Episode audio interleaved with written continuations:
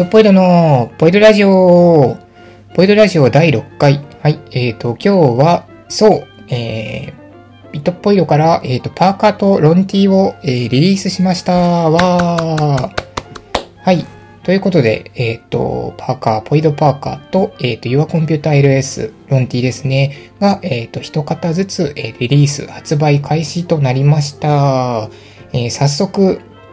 ありがたいことにたくさんご注文いただいておりまして、えー、先ほどまで普通に梱包と発送作業をしておりました。えっ、ー、と、ロンティの方は、えっ、ー、と、今見る限りとかですと、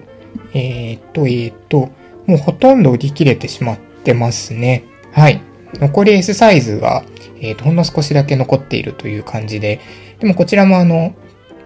コンビニ入金であのご購入いただいた方が入金すれば、もうあともうちょっとでなくなっちゃうんじゃないかなという感じでありがたいことです。で、ポイントパーカーも、え、ー、と、いくつか注文いただいてまして、えー、残りも S と M だけですね。はい。いや、ありがたいことです。で、ちなみにこれなんですけれども、えっ、ー、と、P フーディアッシュ、ポイントパーカーの P フーディアッシュっていう風に、えー、書かせていただきましたが、えー、これはもう、えー、大変長らくお待たせいたしましたという感じでございます。えっ、ー、と、告知は前々からしておりまして、で、えっ、ー、と、実はファンボックスの、えっ、ー、と、支援者限定で、えっ、と、先行発売させていただいておりました。はい。で、そこから、えっ、と、いくつか、もうほんと数が少なかったので、えっ、と、ちょっとだけ、え作り増しをしまして、で、今回発売という形に、えなりました。でですね、 P フーディーアッシュに関しては、もう、どっぽいど、まあ、これ何回も言ってますけれども、年末年始普通に風邪ひいて寝込んでまして、で、やっぱり風邪ひくと、肩とか背中とかがめちゃめちゃ凝っちゃうんですね。だからいつも着てる服とかがもう着づらくて仕方なくて、その肩周りとかがちょっと重かったり硬かったりすると結構なストレスで、で、たどり着いたのがこれだったんですね。まあ、あの、この P フーディーで使ってる、えっ、と、ボディって、えっ、と、イトポイドがその、例えば去年とか一昨年とかに、えっ、と、リリースしていた別のフーディーと、え、でも使っていた同じ、あの、フーディーのボディなんですけれども、なんやかんや言ってこれが一番いいんじゃないかっていう形に、えっ、と、落ち着いてしまいました。で、その、このフーディーと別にもう一個あげろって言われるんだったら、やっぱりチャンピオンのリバースウィーブになるのかなと思うんですけども、リバースビーブも、うん、もちろんやっぱりリバースビーブ、やっぱリバースはリバースの良さっていうのがすごくあるんですけれども、やっぱ唯一無二ですしね。なんですけども、やっぱりその、ゴールドウィンさんっていうか、まあ、チャンピオンの元ですね、が、そのボディとして使ってダメだよみたいなのが結構やっぱり大々的に出てきていて、今ストリートブランドどうすんだよこれっていう感じになってはいるんですけれども、でもあれなんですよね、海外とかでリリースされてるようなやつは普通にね、あの、日本のチャンピオンとアメリカのチャンピオンって別の会社なので、向こうは全然ボディとして使うのが当たり前。なぜかというと、ほら、あの、各大学の、あの、カレッジあの、フーディーとか、カレッジスウェットとかって、あの、いわゆるその購買で売ってる、あの、例えばなんだ、MIT とか、なんかいろいろあると思うんですけど、ニューヨーク大学とかいろいろあると思うんですけど、それとかやっぱりボディは、やっぱりチャンピオンなんですね。で、もともとチャンピオンのその通称ブックストアと呼ばれるような、そのブランクのフーディー、いわゆるその無地のフーディーっていうのは、えっ、ー、と、そういうようなもののために結構作られたっていうようなところがありまして、ね、何年か前の展覧会でね、一番いい風になんですかっていう時にリバースウィーブの、あれなんだっけ、エンジ色だっけな、が展示されてたっていうのもありましたけど、まあ、えー、っと、それが使えなくなったっていうのももちろんあるんですけど、普通にトップでその自分で着てるんですよ、リバースを。なんですけども、やっぱりその12オンスのリバースって、やっぱりちょっと重いというか、で、ゴワゴワしてたりするんですね。で、リバースも、あの、リバースウィーブってその、生地が横になってる、あの縦になってなくて横になってるから、その丈が縮まないっていうのがリバースビームの発明だって言って、えー、そういう風な売り文句になってるんですけど、昔からね。とはいえ、とはいえ、まあ、あの、結構縮むんですよ。で、リバースの場合は、まあ、やっぱりその、買って、新品で買って3回ぐらいかな、の選択のあたりがやっぱりベストで、で、そこからだんだんちょっと縮んでっちゃったりとかしたりとか、あと黒色のリバースに関してはちょっとやっぱりその擦れが結構目立つんですね。なんか、それこそアッシュカラーホワイトとか、あとはその濃い緑とか濃い赤、エンジ色とかはやっぱいいんですけど、黒が意外と意外と意外となところがあってですね、でトップでは最近黒を着てたんですけれども、やっぱりその寒くなってくるといっぱい重ね着をしたいんですね。特にその温度調整をしたいっていうので、ロンティー、インナー着てロンティー着て、で、フーディー着て、で、なんならその上になんかシャツ、柔らかい感じのネルシャツみたいなやつ着て、で、その上に、あの、アウター、まあ、ジャンパーですね。あの、ダウンジャケットとかを着るみたいな、えっ、ー、と、そういうのやりたいんですけど、ちょっとリバースの場合は硬くてですね、あの、肩が凝っちゃったりとか、あとリュックが背負えなかったりするんですよね。着まくったりすると。で、まあ、それはそうじゃろうって話なんですけど、まあ、そういう日本の気候に合わせるっていうのと、あとその、なんだろう、いい縮み方というか、いい、いい揺れ方をするのをやっぱり着たいなというか、なんかそういう文脈のやつがいいなっていうのを最近やっぱり一周回ってやっぱり思いまして、で、その、リバースでやっぱりめちゃくちゃいいのってやっぱ古着のリバースがめちゃめちゃいいんですよ。やっぱりもうめちゃめちゃ古いやつとか、それこそ70、80年代のリバースとかやっぱ物がいいんですね。で、そこまでやっぱり、あの、ずっと時間が経ってるので、ベストコンディションの下り方をしていって、これ以上下らないしみたいな。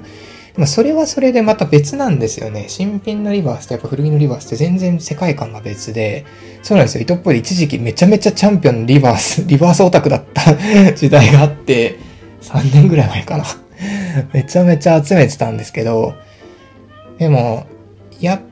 ぱりそういう文脈のやつがいいよね。でもなんかちょっとそこまでそのなんか思い切ったやつじゃない。その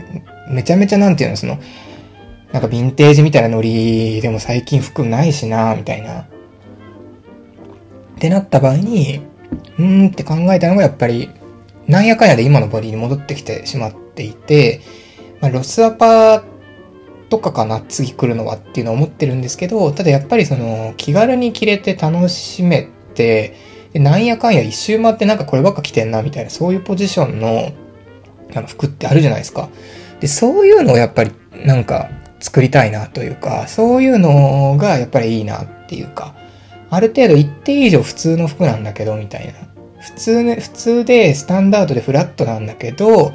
でもやっぱりちょっと自分のその好きなものみたいなものがちょっと入っててみたいな、ちょっとだけ自分のテンションが上がったりとかみたいな、そういうようなやつがいいんじゃないかって考えた時に、うーんって回って、やっぱこのボディに落ち着きました。で、やっぱりいいですね。本当にいいですね。なんというか。で、だいたいこのボディってその、いい毛玉がつくんですよ。その擦れていくと、その毛玉になる、まあ、コットンの宿命なんですけれども、それがまあ嫌じゃないんですよね。あの結構いい感じになる。で、それでいい感じになるデザインって何だろうって考えた時に、やっぱりそのちょっとだけ、なんというか、古っぽいというか昔っぽいみたいな要素が入ってると、やっぱ絶妙にやっぱハマるんですよ。で、糸っぽいで昔そのスクラップボックスさんっていうあの、ウェブサービスの、えっ、と、そのユニフォームみたいなのを作らせていただいたんですね、お仕事で。で、えっ、と、それの時に使った、えっ、と、パーカーのボディもこれでした。はい。で、そのスクラップボックスのやつは本当に今、今まさにめちゃめちゃ着てますね。だから P フーディーとそのクラスクラップボックスのフーディーをマジで交互で家でずっと着てるみたいな感じですね。で、やっぱりその、うん、うん、一周二周回った本当にやっぱり、これが今の気分だなっていうのがなったんで、ぜひ皆さんもあの、もし、あの、灰色のパーカーもよれてきちゃって新しいの欲しいってなった場合は、ぜひ、あの、ポチって、えー、ぜひそれを通していただければ、ああこういうことかっていうのがわかると思いますので、ぜひお楽しみください。ということで、P フーディでした。で、もう一つが、えー、っと、あれですね。えー、っと、Your Computer LS、えー、っと、ロングスリーブですね。LS、L スラッシュ S とかでロングスリーブですね。えっ、ー、と、こちらに関しては、えっ、ー、と、以前リリースしていたものにちょっと改良を加えて、えっ、ー、と、出している形になります。えっ、と、若干ボディを、えっ、と、変えたっていうのと、あと、刺繍の位置を、実は昔、何年前、ほんと2年前とか3年前じゃないかな。に、えリリースした時は左胸だったんですけれども、いろいろやっぱり糸プロも着てみてて、今着るんだったら何だろうって考えたら、普通に真ん中だなっていう風な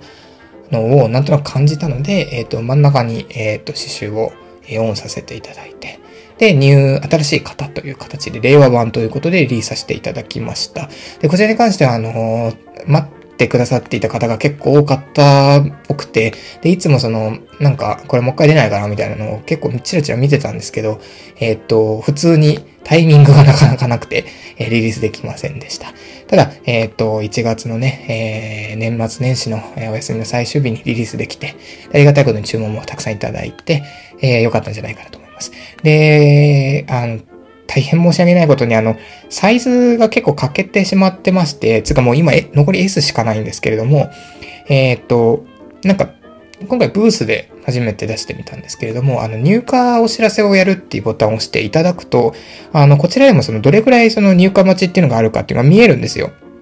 で、えっ、と、これが、の、枚数、これの数を見て、普通にあの再販の参考にすごくなるので、あの、ぜひぜひ、あの、売り切れちゃったっていう場合も、えっ、ー、と、とりあえず Y はこのサイズやっていうのを押していただけると、あの、今後の、えっ、ー、と、サイズ展開の、えっ、ー、と、参考に非常になるので、ぜひぜひ、あの、入荷お知らせを受け取るみたいなボタンを、えいとポチってくださると幸いです。はい。で、こちらの LS に関してではですね、うんとね、ま、ロンティがやっぱりすごく着るなっていうふうに思いました。そのやっぱりその、パーカーの下に着るっていうので、例えば去年とかは、なんか寒かったので、あの、モンベルの、あの、あったかいインナーみたいなのを着てたんですけれども、えっ、と、なんかいろいろその、なんやかや移動とか、あとは移動先とかのオフィスでも、なんかもう常駐しちゃうみたいな、そういうような、えっ、と、活動の方やつになってきた時に、普通に脱ぎ、脱げないとまずいなと思って。で、モンベルのあったかいインナーってあれ、もう超インナーなんで、えっ、ー、と、脱げないんですよね。で、そうなっちゃった時にちょっと不便だなってなって、最近すごくやっぱロンティーを着ていて。で、その、着るロンティーも、だいその、だから、それこそ、この Your Computer LS の昔のバージョンとあと最新バージョンですね。えっと、一か、トップイは基本的にリリースする前に1ヶ月間ぐらい自分で着た上で、えー、っと、判断してリリースするんですね。フィールドテストしてからリリースしたいと思ってるタイプなので、で、やっぱりずっと来ていて、やっぱ普通に便利やなっていう感じになって、この度、いや、じゃあリリースで大丈夫ですねって言ってリリースしたっていう感じになります。ロンティはやっぱり便利ですね。うん。すごく便利で、あの、まあ、1枚で着る。まあ、下に例えばタンクトップ着てロンティ着るっていうのは多分夏、秋、春とかの着方なんですけど、冬はもう、とりあえずこれインナーにしちゃって、で、その上に、えー、っと、まあ、カーディガン着るもよし、あと普通に、まあ、セーター着るもよし。で、あの、V ネックのセーターとか、その U ネックよりラウンドのセーターとかも、えー、っと、なんだろうね、今だと普通にその、T シャツの襟とかがちょっと見えた方が多分気分だと思うんですよね。例えば黒いよう、黒いトップスとかだったら、どうせ冬冬とかってみんな真っ黒になるんですよ。あの、それが一番あの、なんとなくあったかいから精神的に。で、その、いっぱい着込んでも、そのぐちゃぐちゃしないから、とりあえず黒っぽく、灰色黒、いや、モノトーンな感じになっていくと思うんですけれども、まあ、その時に、そのトップス黒でボトムスも黒になっちゃった時に、その、全部黒だと重い。で、かといって靴で外すっていうわけでもねえし、みたいな。そんな靴持ってないよ。冬の靴そんなに持ってないよっていうのが、ほとんどだと思うんですけど、あの、襟とか、その裾とかにちょっとその白い、あの、なんか、ロンティーとかをちょっと顔出してあげると、それだけで結構なんとなく締まるんですよね。人から見た時の第一印象。あの、自分でじっくり見た時の第一印象とか、冬とかってマジでどうでもよくて、わかんないから、あの、パッと見た時に、の印象しかないんですよねっていう本質に最近改めて気づいて、はぁ、みたいな。はぁ、って、おしゃれとは何でしょうみたいな。あの、ねえ、なんとなくそうってことを思いました。おしゃれとはまあ自己満ですって言われちゃうそうなんですけど、でもそれはそうとしてなんか軽やかに見せたいよねって場合は、まあ黒黒の間に白が挟まってるといいよね。で、その挟まる白もなんとなくその黒で固めてるとやっぱかっこいい雰囲気というかなんかその硬いデジタルな雰囲気みたいなノリになってくるので、うん、そしたらちょっとなんかこう、デジデジしたやつが欲しいよねってなるんですけど、白いロンティって大体その、なんというかな、その、土っぽい感じのデザインの方が多いんですよね。例えばロゴとかね。で、ちょっとちゃうねん。そういうのじゃないちょ、ちょっとちゃうねんっていうのはいつも思っていて。で、そこので、これがあると結構便利というか、あの、何で便利って別に見えなくていいんですよ、外から。あの、朝何着ようかなって言って迷った時に、うわ、マジで着るもんねえわっいや、まあでも見えないからいいかっていう、その、見えないからいいかっていう、その謎のストレスみたいなのがなくなるっていうのがすごく大事だと思っていて、なんかとりあえずこれ着とけば OK でしょうみたいな、えっ、と、ワードローブってやっぱり重要なんですね。で、それが値段の方に行くか、値段とか履くとか、その自分の、えっ、と、なんかストーリーがあるものっていうのにするか、やっぱりその、なんだろうね、あの、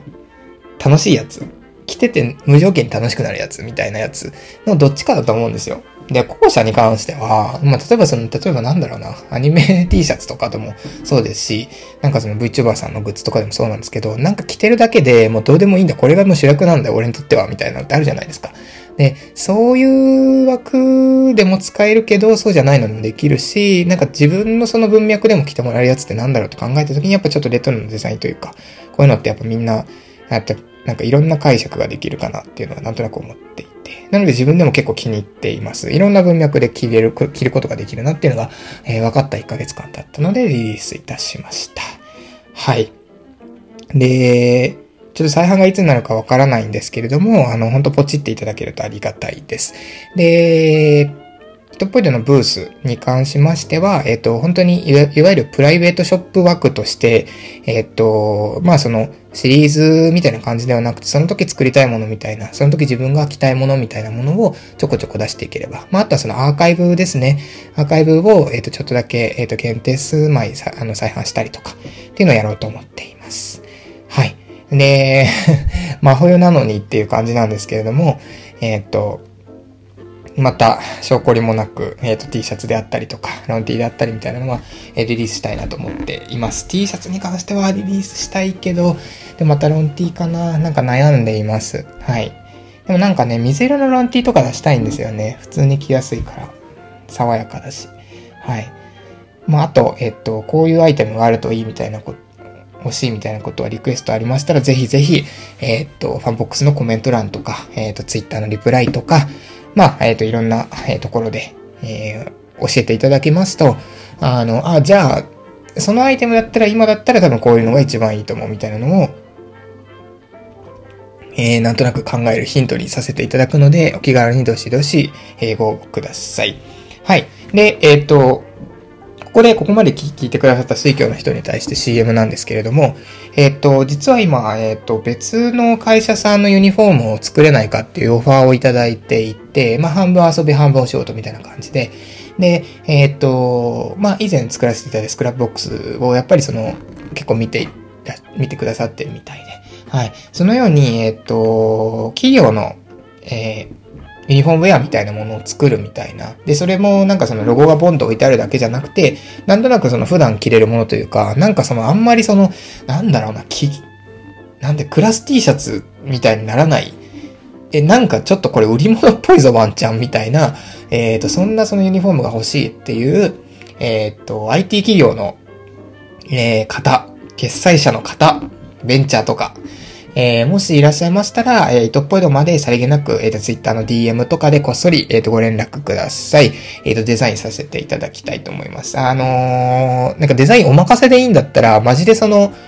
あの、なんだろうな、そんなに高くないというか、あの、マジで普通に T シャツ買うぐらいの、えー、おろし値で普通に作らせていただこうかなと思ってるので、はい、あの、なんか、興味がある方がいらっしゃいましたら、え DM でご連絡ください。はい。まあ、直近のやつをね、えっ、ー、と、なんとなくやりきってから、いろいろ考えようと思いますけど。はい。ということで、えー、リリースでした。次の話題。えっ、ー、とですね、トップイロ先ほど今髪を切って髪を染めました。あのー、まあ、明日からね、あの、皆さんお仕事が始まるということで、トップイロも活動が開始するんですけれども、まあ、新年、普通にさっぱりしようかなと思って、えっ、ー、と、自分で髪を切って髪を染めて、えー、きました。先ほど。お風呂で お風呂で染めてきました。み、緑色ですね。はい。そうですよ。糸っぽいはあの緑の、緑と青との髪ですよ。で、毛先がちょっとね、透明感のある感じですけれども。あ、そうですよ。リ、リアルでそうですよ。本当にリアルでそうなんじゃよ。はい。リアル、リアル、リアルリアルって言い方おかしいな。あのマジでそうなんじゃよ。はい。で、その毎回人に聞かれるのが、その髪ってどうやって染めてるんですかっていうふうに聞かれるんですけれども、えっとですね、簡単に言うと、まず色を落とすのは、えっと、美容院に行きます。あのー、で、こう、ハイトーンのカラーってどうなんですかっていう質問だと思うんですけれども、ざっくり言うと、まずそのブリーチというのをやります。で、茶髪にするぐらいだったらブリーチは1回ぐらいやればいいんですけれども、ハイトーンで入れたいとなると、ブリーチ2回、もしくは人によっては3回です。糸っぽいのは2回で済みます。けど、他の人はだいたい3回ぐらい入れないといけないです。で、3回ぐらいブリーチやると、何が起こるかというと、高い。あの、美容院のそのビジネスモデルって、結局あの、席を占有してる時間の単価で決まるんですよ。なので、いや、もちろんその技術費、施術費、材料費っていうのがかかるんですけれども、あの、ブリーチってその、色を抜く剤をね、あの薬をね、紙に塗って、で、抜けるまで待つんですよ。で、その時間がだいたいその20、20分とか25分とか、で、それを2回3回っていう風になると、結局1時間以上かかるんですね。で、そこからまたさらに染めるんですよ。って考えると、またその、例えば30分とか、まあ45分とかかかるわけですよ。ってなって、で、今度カットとシャンプーもやるってなると、もう本当にマジで半日コースなんですね。で、半日コースで席を抑えるってなると、まあ、まあまあまあまあ高いですよ。まあ高いです。あの、なので YouTuber の人とかは結構やっとるぞ。うん。で、まあ、ただ、えっ、ー、と、それは、えっ、ー、と、ゼロの真っ黒の状態から抜く話であって、一回抜けば、あの、次はその色を抜く必要はないわけなんですよ。あの、だんだん色が落ちてきちゃうんですけど、その色が落ちてきてなる状態は、その、ぬ、抜けた状態で落ちるんですね。ってことは次入れるときは、あの、その色だけでいいんですよ。例えば45分ぐらいとかね。ってなるとやっぱりそんなに時間かからない。だけれど根元から生えてきちゃうので、まあそれをレタッチしたい人はもう一周それをやっていただき、まあレタッチそこはもうそのままで活かして、で、毛先だけ色入れようかなみたいな場合は、まあそっちでいいんじゃないかなと。で、糸っぽい色の場合は、その結構ハイトーンっていうのもあるのと、色が色なので、あの、なんだろうな。これ色の基本なんですけど、複雑な色ほど深みが出るっていうのはまあ、3D モデルもそうなんですけれども キャラクターデザインもそうなんですけれども、やっぱ色がたくさんあると結構深みが出るっていうのはあって、えっと、最近はその、昔で言うとそのプリンっていう単語がね、ありますよね。あの、根元が黒で、で、茶髪が下になってて、その、染められてない状態。で、それはプリン。いわゆる良くない状態として言葉でプリンって言葉があるんですけど、最近は、その、おしゃれで、その、プリンをやるっていうのが、えっ、ー、と、正直増えてきていますというか、もはやそれが普通になっています。まあその、まあ普通に有名なアーティストさんとかもそんな感じになってたりとか、むしろそういうぐらいの方がおしゃれだよねっていう。で、プリンの良くないところっていうのは手入れがされてない状態であって、手入れがされてるプリンは別に悪くは見えないだけですよ。そうなんですよ。まあ、あと茶髪がそう見えてしまう、そういうイメージがついてしまうので、茶髪以外だったら全然そんなことはないっていうね。っていうのはあるので、あの、意外とそのハイトーンは挑戦しても別にいいっちゃいいとは思います。いいっちゃいいとは思いますが、やっぱり初期投資はそこそこかかってしまうというのと、まあそのなんやかんやで、えっ、ー、と染め直したりっていうのになると、やっぱりそのランニングコストがすごいかかるので、まあなんというか、その、うん。気合がある人はぜひという感じで、えー、おすすめしたいという感じですね。これが、あの、ハイトーンのカラーで、ずっとこう、ずっと同じ感じでずっとやってた人間の、えー、コメントとしては多分こういう形にまとまるんじゃないかなと思います。で、途中で色とかを変えるとかも一応あるんですけど、糸っぽいのはずっと本当にこの色のままなので、えっ、と、この色でやってますね。1年間ぐらいずっとそうじゃないかな、最近だとね。うん。はい。で、まあその、例えばね、あの、インナーカラーっていう言葉あると思うんですけど、まあそれとかもやっぱ、おす、あの、楽しいですよ。あのね、楽しいのが一番です。あの、やっぱりそのハイトーンとかで、今やっぱりすごい流行ってるのは、あの、推しの色を入れる。うん、ライブ前に。例えばそのラブライブのファンとか、バンドリのファンとかが、まあラブライブって言うとちょっと昔か。まあ昔でもないですけどね。まあその、推しのキャラのイメージカラーを入れてライブに行くみたいな。だからまあアイドルのとこ行くのにね、アイドルのキーカラーの色服着ていくのとまあ同じなんですけれども、まあそれでね、あの一週間ぐらいだけ入れたいっていう需要はやっぱり増えてるっぽくて、本当に。で、それで、まあやってるお店が多いんじゃないかなと思います。糸っぽいのは、まあ、糸っぽいのだから はいっていう感じなんですけれども。まあでもね、自分で、あ、そう。で、で自分で入れるって何ですかってツッコミがあると思うんですけど、その色が落ちてきた時に自分で入れるんですよ。で、それも結構簡単ですよ。もう本当に。もう最近すごい色々出てて、その、例えばその、なんだろう。ハイトーンの色ってなるとマニックパニックとか思い出す人も多いと思うんですけど、マニパニではなくて、あの、カラーバターっていうものがありまして、あの、まあ、トリートメントなんですけれども、あ、村シャンとは違うよ。紫シャンプーとは違いますよ。えっ、ー、と、普通にこれで入れてたりします。美容院でも。でもそれを糸っぽいのも買って自分でやってるって感じですね。もちろんムラはできちゃうんですけれども、まあ別に、別にまあまあいいかなという感じで、えっ、ー、と入れてたりします。はい。まあ、美容院に行くとね、複雑なね、深みのある色とかね、入れていただいたりとか、あとペーパーで挟んで丁寧に入れていただいたりとかできるので、やっぱりそれで入れるとすごい綺麗になるんですけども、まあ自分でやるぐらいだったら、まあこんぐらいでいいかなっていう感じはします。はい。お金もそんなにかからないですからね。はい。というのが、えー、っと、ハイトーンカラーで染める時の、えー、あらすじでした。はい。で、えー、っと、この話を聞いて、ワイもやってみようかなと思う人がいたら、えっと、まずその、えっと、色についてのアドバイスなんですけれども、えっと、日本人の髪の毛ってオレンジ色っぽいんですよ。で、だから色を抜くとオレンジ色とかになったりするんですけれども、えっと、暖色は入りやすいです。暖色は入りやすい。だから赤とか、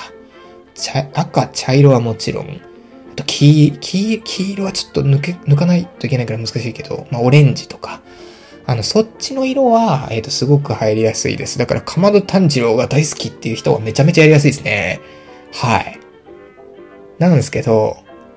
あの、なんだっけ、恋の呼吸の人。ピンクと、